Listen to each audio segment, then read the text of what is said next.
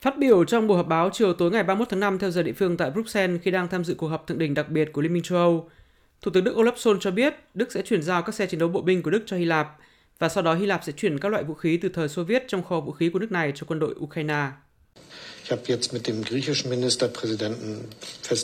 Tôi đã đồng ý với Thủ tướng Hy Lạp về vấn đề này bởi Hy Lạp có các loại vũ khí tương thích với quân đội Ukraine. Vì thế, Đức sẵn sàng chuyển giao các xe chiến đấu bộ binh cho Hy Lạp.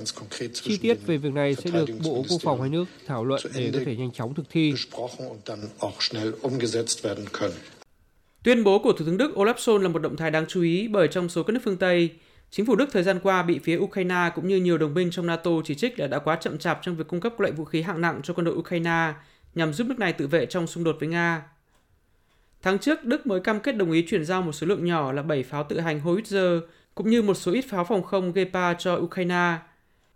Tuy nhiên, các thông tin trên báo chí Đức gần đây cho thấy số vũ khí này vẫn chưa được chuyển giao toàn bộ cho Ukraine và việc huấn luyện quân đội Ukraine sử dụng các loại vũ khí này cũng phải kéo dài ít nhất đến giữa mùa hè năm nay. Đối với số vũ khí mới mà Đức cam kết hỗ trợ cho Ukraine, tuy Thủ tướng Đức Olaf Scholz không nêu chi tiết nhưng giới quan sát nhận định, Đức có thể chuyển giao khoảng 100 xe chiến đấu bộ binh Marder cho Hy Lạp và đổi lại. Hy Lạp sẽ cung cấp cho quân đội Ukraine các xe chiến đấu bộ binh BMP do Liên Xô sản xuất trước đây. Trong buổi họp báo tại Bruxelles, Thủ tướng Đức Olaf Scholz cũng tái khẳng định cam kết của nước này trong việc chấm dứt nhập khẩu dầu mỏ của Nga từ nay đến cuối năm 2022. Trước đó, trong sáng sớm ngày 31 tháng 5, lãnh đạo các nước Liên minh châu đã đạt được thỏa thuận về gói trừng phạt thứ 6 nhằm vào Nga, trong đó trọng tâm là việc cấm vận ngay lập tức 3 phần tư lượng dầu mỏ nhập từ Nga. Đây là lượng dầu mỏ được vận chuyển bằng đường biển,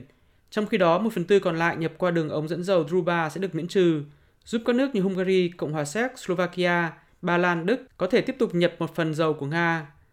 Tuy nhiên, chính phủ hai nước Ba Lan và Đức đều đã tuyên bố sẽ tìm cách chấm dứt toàn bộ việc nhập khẩu dầu từ Nga, nên dự kiến đến cuối năm 2022, Liên minh châu sẽ cắt bỏ đến 90% lượng dầu mỏ mà khối này mua từ Nga.